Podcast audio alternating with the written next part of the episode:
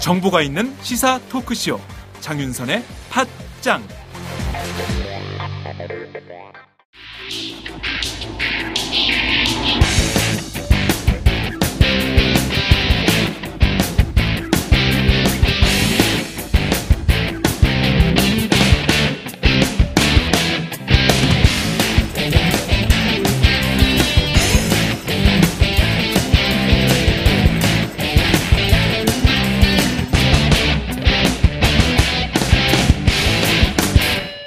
박정호의 팥수다. 안녕하세요. 팥수다의 박정호입니다. 저는 지금 서울 용산 대한의사협회 앞에 나와 있는데요. 오늘 메르스 사태에서 무엇을 배울 것인가 란 주제로 이곳 대한의사협회에서 토론회가 열립니다. 오늘 기준으로 보면 메르스 확진자 수가 180명, 그리고 사망자 수는 29명입니다. 아, 오늘도 확진자 수가 한 명 늘고 사망자 수가 아, 두명 늘었는데요. 정부 보건당국이 당초 메르스가 진정 국면에 접어들었다 아, 이런 예측을 내놨다가 다시 진정 국면에 접어들었다는 예측을 거둬들인 상태입니다. 그만큼 메르스 사태가 진정되기에는 아, 여러 가지 변수가 남아있다는 뜻일 텐데요. 오늘 이곳 대한의사협회에서 메르스 사태에 대한 토론회를 엽니다. 제가 주제를 잠깐 소개해 드리자면요. 감염병 위기 대응 체계 개선, 병원 감염 관리 체계 개선, 대규모 감염병 발생 시의 의료 체계, 그리고 공공보건 위기관리 대응과 소통 체계 구축, 이란 소제목으로 오늘 토론회를 진행할 예정입니다. 메르스 사태에서 무엇을 배울 것인가? 아, 직접 메르스 사태에 맞서야 하는 의료진들이 보는 메르스 사태가 주는 교훈, 어떤 내용인지 함께 들어보시겠습니다. 저와 함께 토론회장으로 가보시죠. 첫 번째 발표를 해주실 분은 대한예방과학회 김호란 메르스 위원장님께서 해주시겠습니다. 주제는 초기 단계 역학조사의 강화입니다. 굉장히 많은 문제점들이 지금까지 도출돼서 다 지적됐기 때문에 잘 아실 것이라고 생각합니다. 역학조사만 있어야 된다. 이런 이야기를 전 국민이 이야기하는 날이 올 줄을 저는 몰랐습니다. 제가 살면서. 역학조사가 뭔지 모든 사람들이 이해하고 역학조사가 필요하다고 이야기를 하니까요. 그런데 역학조사를 할 수 있는 방법이나 훈련을 시킬 수 있습니다. 그렇지만 그 사람이 유행이 터졌을 때 실제로 가서 정말로 베테랑 역학조사관으로 일을 하려면 정규적, 정규직으로 항상 활동을 하고 있어야 됩니다. 한 번 교육을 받고 어딘가 가서 다른 일을 하고 있으면 그 사람이 와서 제대로 일을 할 수가 없거든요. 그래서 최소한 뭐 100명, 인구 50명당, 50만당 한 명을 잡아도 100명입니다. 100명을 만약에 한다, 교육을 시킨다. 그럼 이 사람들이 시도보건과의 정규직으로 항상 일을 하면서 역학조사에 계속 참여하고 있어야 됩니다. 그래야지만 일이 터졌을 때 제대로 할 수 있고, 역학조사에 필요한 다양한 개인정보를 활용해야 되는데 법적인 보장이 필요합니다. 예를 들면 질병력을 확인하고 환자 동선을 위해서 뭐 CCTV, 뭐 휴대폰, 신용카드 이용 내용 같은 것들을 다 확인하게 되는데 지금도 신용카드는 본인이 번호를 알려주고 동의를 해야지만 지금 있습니다. 역학조사 내용을 실시간 공유하는 시스템이 필요합니다. 역학조사관에 가서 다 물어보고 인터뷰하고 그걸 문서로 작성해서 보내줄 때까지 손을 놓고 기다려야 되는 시스템입니다, 지금. 시간이 많이 걸립니다. 그래서 역학조사 내용이 인터뷰되고 정리되는 대로 문서가 아니라 웹 시스템이나 PDA나 우리 앱을 사용해서라도 계속해서 실시간으로 보면서 논의를 해서 역학조사관이 조치를 내릴 수 있도록 그게 이제 양방향 시스템이 잡아야 됩니다. 그리고 아까 말씀드린 대로 확진이 된 다음에 역학조사가 들어가니까 증상이 나타난 지 며칠이나 있다 가게 됩니다. 그래서 의심 증상이 발생했다, 접촉력이 있다라고 한다면 그때 바로 들어가야 되고 그 사람 격리하고 주변을 격리하고 기다려야 됩니다. 그래서 검사 의뢰 즉시 또는 의심 증상 발생 즉시 역학조사가 들어가야 되고 역학조사 후에 방역 지침에 따른 개인과 기관의 불이익이 없어야지만 사람들과 기관들이 다 협조를 합니다. 그래서 이번에 굉장히 이 부분을 잘 해야지만 향후에도 그런 일이 보장이 될 거라고 봅니다. 이번 일을 겪고 나서 모든 국민들이 역학조사 하는데 잘못 협조했다가는 나와 내 주변 사람들한테 엄청나게 민폐를 끼치고 불이익이 온다라고 하면 사람들이 더 이상 협조를 안 하겠죠. 다음 발표를 듣도록 하겠습니다. 어, 다음 발표는 병원 감염 관리 체계의 개선입니다. 원내 감염관리 체계 강화란 주제로 이재갑 한림대 강남성심병원 감염내과 교수의 발표를 들어보시겠습니다. 중소병원과 대형병원의 병원 간 전원을 통해서 확산이 됐고요. 감염관리 역량과 무관하게 모든 규모의 병원에 발생했는데 그 이유가 호흡기 관련 감염병의 감염관리 난맥이 발견된 겁니다. 왜냐하면 호흡기 관련의 격리병실 사용이 어려움. 현재 인플루엔자 환자만 2014년 이후에 격리비용을 인정하기 시작했거든요. 그러니까 호흡기 감염을 가지고 있는 사람들에 대한 격리비용 자체가 정부에서 그러니까 그 국민보험 보험 에서 적용을 해주지 않습니다. 그러니까 그냥 호흡기 감염 환자 다 다인실에 그냥 다 입원해서 똑같이 진료받고 있기 때문에 뭐 전염을 시키나마나 어떻게 할 수 없는 상황들인 거고 다인실 입원 권장한 의료보험제도 자유로운 병원 내 출입, 또한 대형병원 쏠리면서 특히 삼성의료원의 응급실 상황들이 이제 얘기하는 얘기들이고, 그다음에 규격화된 음악 격리실 부족하다. 말씀드린 어떻든 전실을 포함한 그런 격리실 자체가 부족하다는 얘기고요. 그다음에 감염관리 체계 개편 방향을 말씀드리면 중소병원 감염관리 역량 강화가 어떻든 간에 현재로서는 가장 중요합니다. 그래서 전담 인력 배치 및 인건비에 대해서 국가에서 지원을 고려해야 되고 감염 관리에 관련된 인센티브 제공, 그다음에 경영진의 인식을 개선할 수 있을 만한 정부의 노력들이 필요할 것 같고요. 감염관리 전담자의 교육 강화, 또한 중소병원 감염관리 지원 전담소 또는 사업단 출범들을 고려해야 될 거로 생각됩니다. 또한 지역 내 감염관리 네트워크를 구성해서 감염관리를 잘하고 있는 이제 대학병원들이 주변에 중소병원들과 묶여서 같이 컨퍼런스를 하면서 서로 도와주는 형편이 돼야 될 것 같고요. 그래서 저희가 이제 중소병원 감염관리 네트워크를 통해서 이런 이제 그런 것들 노력을 하고 있고 그런 감염관리 거점병원을 통해 서로 이렇게 네트워킹 되는 게 중요하다는 말씀드리고 싶고요. 그다음에 두 번째는 호흡기 관련 감염병의 감염관리 강한데 규격화된 음악 격리 병실을 보급을 해야 되는데 이 부분은 어떤 면에서는 국가에서 만들어주고 제대로 해라고 얘기해야 될 부분이고 호흡기 관련 감염병에 1인 병실 입원의 보험수가 인정 또한 보호자 없는 병동을 확대하고 면회 제한하는 거 또한 대형병원 쏠림 현상을 개선해서 특히 응급실에 몇 시간 이상 체류하지 못하도록 막는 그런 것들에서 응급실에 2, 3일씩 입원하는 일들이 없도록 하는 것. 또한 응급실 내 감염병과 비감염병 별도 진료를 설정해서 아예 달리 진단하고 그 다음에 다인실보다는 1, 2인실 병실로 전환하는 정책들이 필요한 거 생각됩니다. 그래서 결론은 메르스의 확산은 우리나라 감염관리 현주소를 보여주고 있고 특히 호흡기 감염병에 대한 감염관리가 난맥들을 대형 병원이나 어떤 중소병원이나 다 똑같이 겪고 있는 부분이기 때문에 이런 부분들에 있어서는 사실은 의료 시스템과도 관련된 부분이라 중소병원과 대형병원 관련 한 거는 의료 시스템과 관련된 부분이라 시스템적인 지원이 필요하고 또한 취약한 중소병원 감염 관리에 대한 전폭적 지원이 필요하고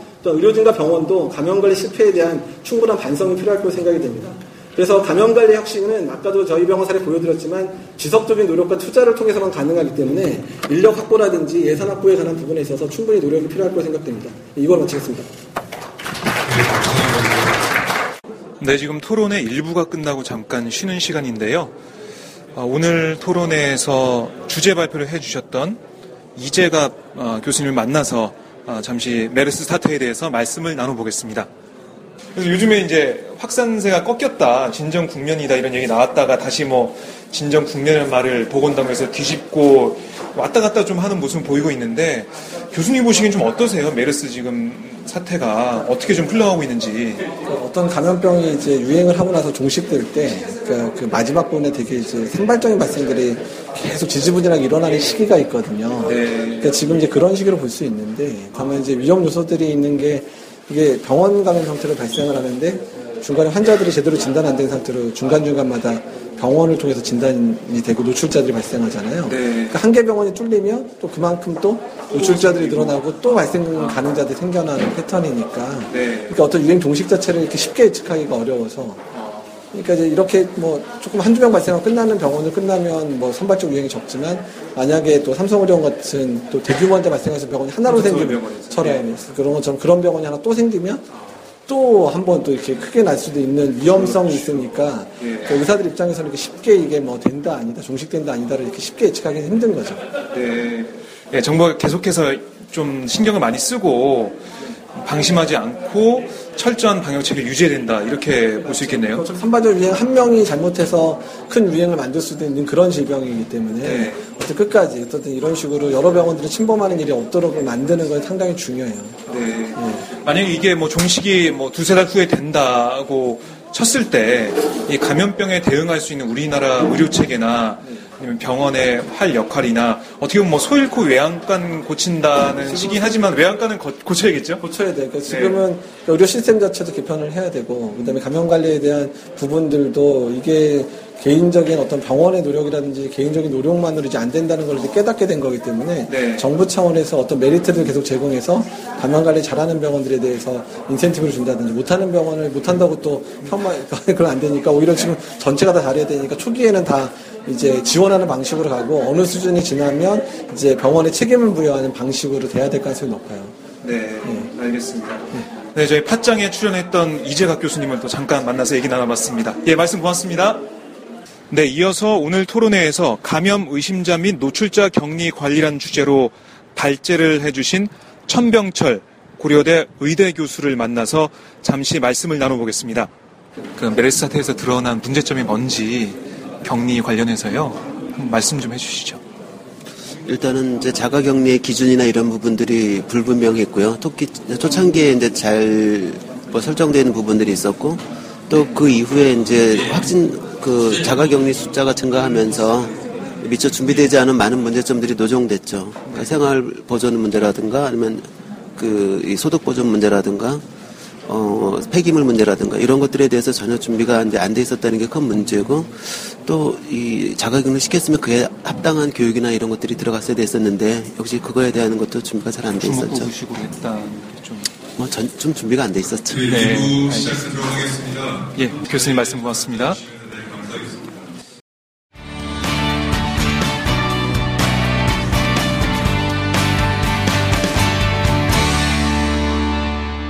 지금 여러분은 장윤선 기자의 팟짱을 듣고 계십니다.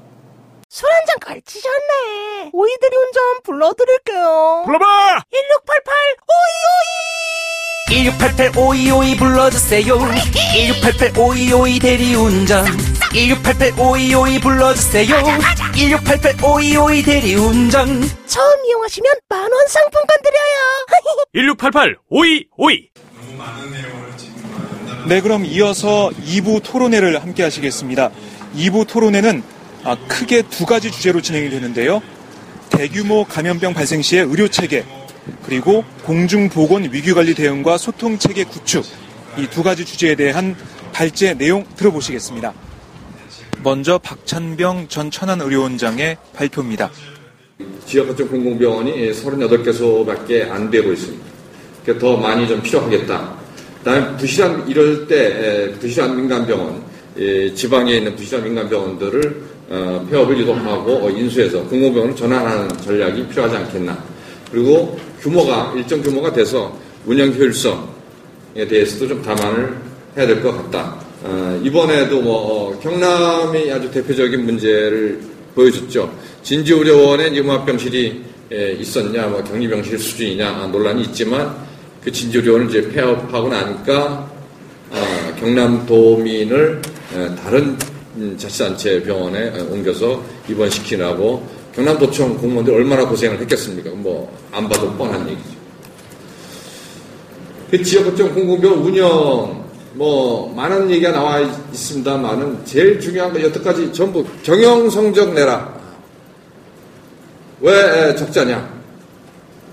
하여튼 이 그래서 이제 에, 작년부터는 원장과 아, 이 시도지사 간에 뭐 성과 계약을 맺고 이 성과를 이행하지 못하면 뭐 어떠한 처벌도 받겠다. 뭐 이런 식의 그런 식으로 해서 어, 지금 하고 있는데 이런 식으로 가서는 아, 이 공공의료기관의 역할을 제대로 수행하기 어려울 거다.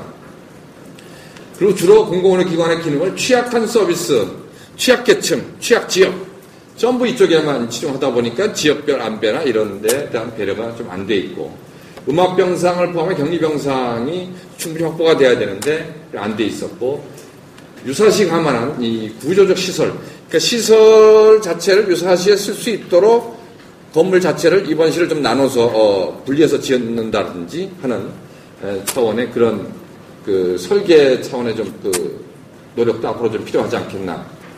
그리고 앞으로 에, 정기적으로 좀 훈련도 좀 해야 되고요. 작년에 세월호 사태 이후에 소방 훈련 같은 거 굉장히 강화가 됐는데 이제 앞으로 어, 메르스 사태 이후에 이 감염병에 대한 어, 어, 이런 대규모 사태 때 에, 적응할 수 있는 훈련을 아마 하게 되지 않을까 그렇게 해야 되지 않을까 생각을 갖고 있습니다. 마지막으로 최재욱 대한의사협회 의료정책연구소장의 공중보건 위기관리 대응과 소통체계 구축 주제 발표를 들어보시겠습니다. 이 정확하게 쇼, 그 정, 국민들의 이제 respect를 해야 되는데, 어, 정부에서 유포자 엄청 처벌한다 그랬죠. 격리자분들에 대해서 이런 낙인 효과 부분이 여기서부터 시작됐습니다. 그리고 이 격리자분들이 마치 이 부분에 되면 내가 뭔가 처벌도 받고 그렇지 않아도 좀 불안한데 이거 갖고 어디 병원 내에서 진료도 받, 못 받을 것 같고 이런 불안한 감정이 있었습니다. 그래서 그런 부분들에 대한 부분들이 어, 굉장히 어, 초기 소통에 실패한 부분이고요. 아까 말씀드린 다시 한번 강조드리는 여섯 가지 원칙이 굉장히 중요하다는 다시 말씀드리고요. 상황 단계별로 어떻게 지금 우리가 해야 되느냐라는 관점에서 보면 어, 현재는 유지 단계에 있습니다. 그래서 지금 유지 단계에서 해야 될 부분들은 대중이 직면하는 위험에 더욱 정확하게 이해할 수 있도록 정보를 제공하는 것과 그 다음에 이해와, 이해와 대중의 지지를 확보하기 위해서 이해관계자의 말을 정확하게 듣고 상황에 대한 권고사항과 이런 위험과 이런 부분의 결정에서 자율권을 부여하는 것이 기본의 프린스플입니다. 이게 CDC에 나와 있는 겁니다. 제가 말씀드리는 건 아니고요. 자, 그런 면에서 밸런싱을 하고 아울레지가 가지 않도록 해야 되는데 이때 해야 될 일은 아까도 말씀드린 원칙 그대로입니다. 다 공개하고 다 언급하고 특히 잘못된 부분이 있으면 즉각적인 사과 전략을 빨리 수용해서 사과 전략을 사용하고 또 이런 통제에 대한 방법을 교환하고 신뢰를 함께하는 방법에 의해서만 아울레지가 감소될 수 있고요. 또 국민들이 이 부분에 대해서 스스로 충분하다고 생각할 때 논쟁은 종료됩니다. 어, 정부의 메르스 병원 공개 시기가 적절하냐 적절하지 않느냐는 부분에 대해서 이미 지나간 부분 아닙니까? 지나간 부분을 빨리 사과 전략을 통해서 어, 얘기하고 대통령도 사과해야 된다고 요구하지 않습니까? 또 엊그저께 삼성서울병원에 이재용 그 회장이 와서 사과했었지 않습니까? 사과하고 나서 국민들 생각이 또 많이 바뀌었습니다. 그렇게 사과를 한다는 게 무조건 나쁜 건 아닙니다. 위기 상황에서는 적절하게 사과 전략을 구사해만 그런 부분을 효과적으로 어, 넘어갈 수 있다는 부분을 말씀드리고요. 이상입니다. 네, 오늘 토론회에서 여러 가지 뼈아픈 지적들이 나왔습니다. 이런 것들이 초기에 잘 지켜지고 정부가 제대로 대응을 했다면 메르스 사태가 이렇게까지 번지지 않았을 텐데요. 정말 안타깝고 답답한 일입니다. 아, 소 잃고 외양간 고친다는 말이 있는데 아, 이번에는 외양간이라도 정말 잘 고쳤으면 좋겠습니다. 오늘 파수단은 여기까지입니다. 아, 함께 해 주셔서 정말 고맙습니다. 안녕히 계십시오.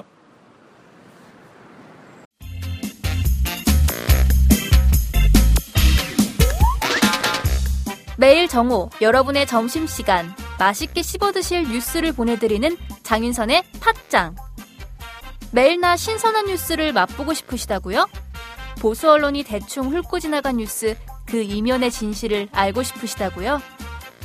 그렇다면 여러분의 곁에 장윤선의 팟짱이 있습니다. 좋아요와 구독하기로 응원해주세요.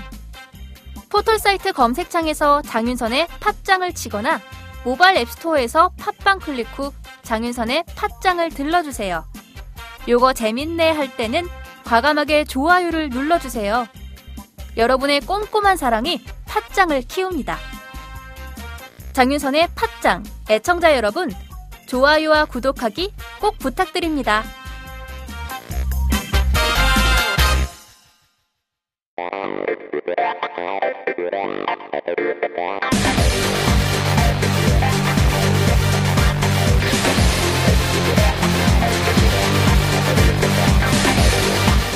정보가 있는 시사 토크쇼. 장윤선의 팟짱